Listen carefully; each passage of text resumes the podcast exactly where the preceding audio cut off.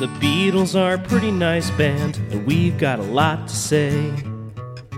The Beatles are a pretty nice band, talk about 'em day after day.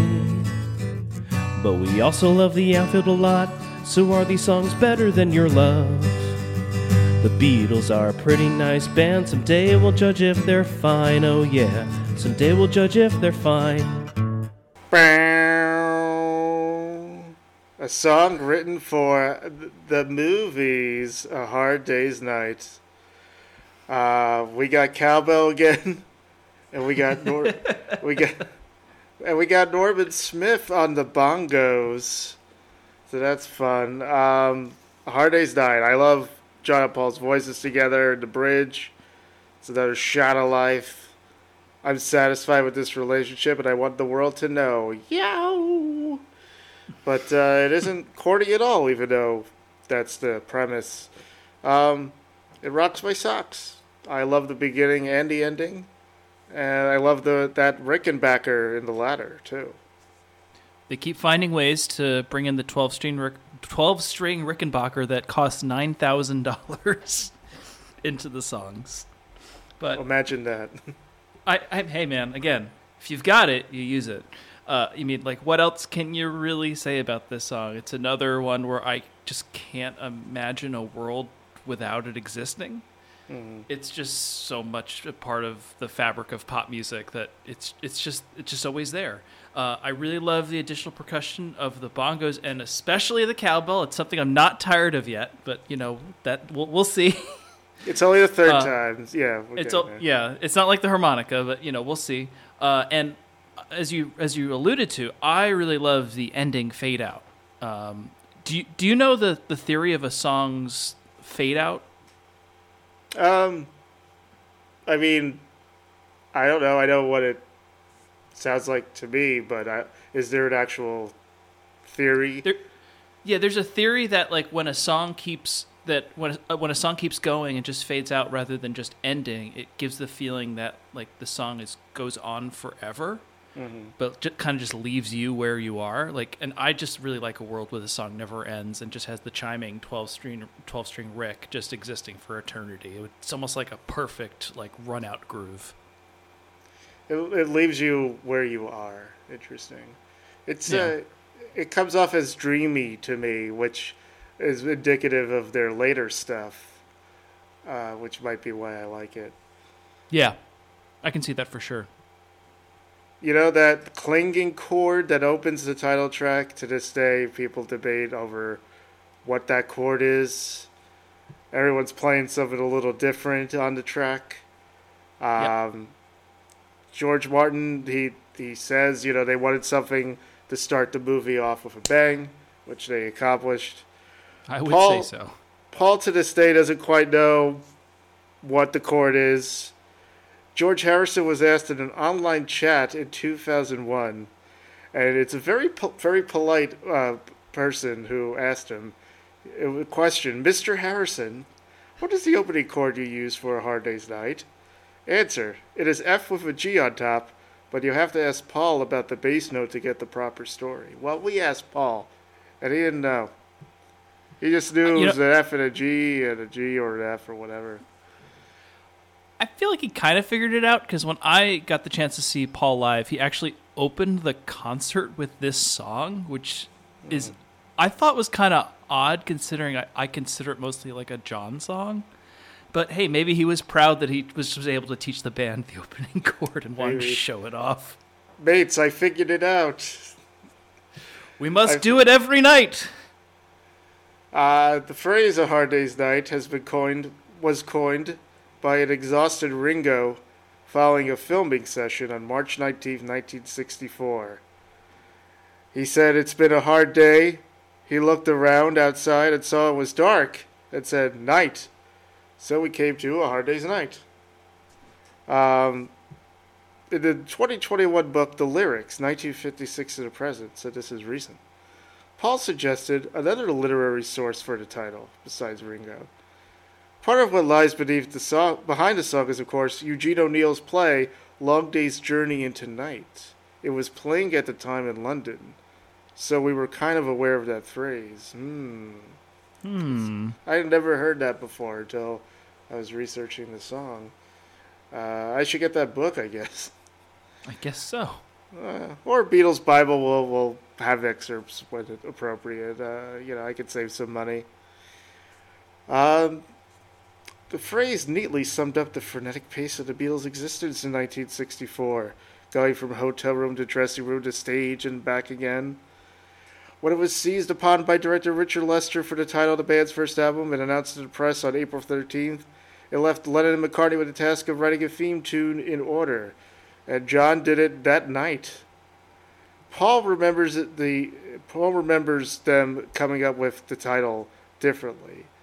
John remembers uh, Dick Lester suggesting it to him while they were going home in the car together because he had read it in John's book in his own Write, spelled W R I T E. Get it? Get it? He already stole it from Ringo, but gave Ringo credit. He gave Ringo credit. But Paul remembers a bunch of those folks and United Artists people coming together and rigging up, you know, the Ringo phrase, and then that's how they got it. But in any event, it was thanks to Ringo and Eugene O'Neill. Um, so John recorded it. So John wrote it that night. They recorded it three days later. Uh, Maureen Cleave of the Evening Standard, she described a memorable taxi ride that morning when he, she picked up John in a taxi. Uh, John's always in a taxi. He's Um, oh, he's traveling. He's always traveling. There's always stuff going on. It's the journey, not the destination. Uh, I think John was the last one of the Beatles uh, by a considerable margin to get his driver's license. I think that has something to do with it. oh, Uh, really? Yes, his vision wasn't perfect. Uh, that probably contributed to that. Um, so that's why he's in a taxi all the time, I suppose. He's always in an Uber. Um, so, A Hard Day's Night original, he scrawled the lyrics on the back of a birthday card from a fan to his little son Julian. And he originally wrote, When I get home to you, I find my tiredness is through.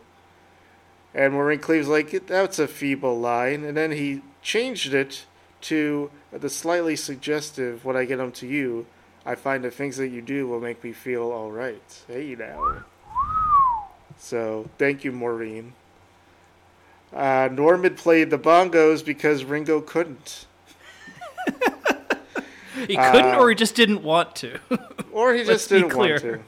He'd had enough of the maracas. He's I like, see. I'm not doing this again. No. He's still bad from the time Alan White played Yep. never Day. got over it. Famously, never got over it. Fair enough. Uh, John says the only reason why Paul sang on a hard day's night with him is because he couldn't reach the notes. When I'm home. How hard is that? Everything seemed to be right Pre- when piece I'm home. of cake. They recorded George's 12 string guitar solo and arpeggio outro. They doubled it up by piano from George Martin. The tape was played at half speed, so it sounded speedier when played back. And Yeah, that's Beatles- something I never thought about before. No, Like, it's not they- something that's like an obvious trick. Well, uh, George Martin did it before on Misery with the piano. Right. And does it later on uh, in my life, of course. Spoiler! Spoiler! No. Oh, sorry, it. sorry. Oh my gosh, sorry. Oh. gee, oh boy.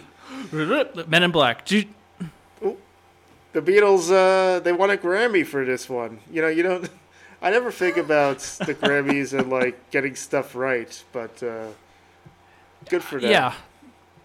I mean, this probably would have been a maybe a what's it's an Emmy. Like they could have won an Emmy for it too, right? Oh, not an Uh, Emmy. No, an it wouldn't, it wouldn't be an Emmy. Oscar, Oscar. thank you. Best For, original uh, song. Best original song in a foreign film. Maybe. Going for EGOT You got glory. Peter Sellers did a spoken word cover, that's what you want to call it, as Laurence Olivier on this song. He performed it on the special The Music of Lennon and McCartney. It was also released as a single that reached the UK top 20. It's on YouTube. You should really look it up. It's insane. Any listener should really watch it. Absolutely. And the special that it's on is really good too. that's that's that's true. It was recently the something anniversary of it, uh, in 1965. Uh, it's been a hard day's night. I've been working like a dog. Yeah, and so forth. I, and I, I distinctly remember halftime of Super Bowl 36, aka Tom Brady's first Super Bowl, when the Patriots shot the Rams. Paul McCartney performed his his new single "Freedom" because it was the first Super Bowl after 9/11, and then at halftime, Terry Bradshaw got a once in a lifetime chance to duet with Paul, and he flubbed the lyrics to the song. Well, you know what? At least they weren't lip syncing, I guess, right? That's true.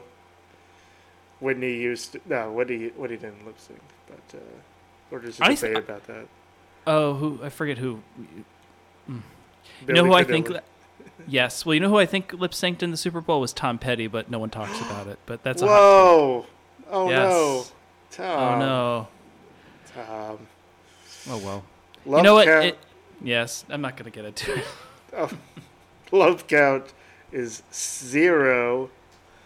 Not no love. No love. The Josie scale is this better than your love the outfield? I'm gonna say, yeah. Yeah, I'm gonna also give it a yeah. I, I mean, how could you not? It's it's one of the most perfect pop songs ever put to tape, and uh, man, just a shot across the bow in, in the world. So good. The Beatles are a pretty nice band, talk about them day after day. But we also love the outfield a lot, so are these songs better than your love? The Beatles are a pretty nice band, someday we'll judge if they're fine, oh yeah, someday we'll judge if they're fine.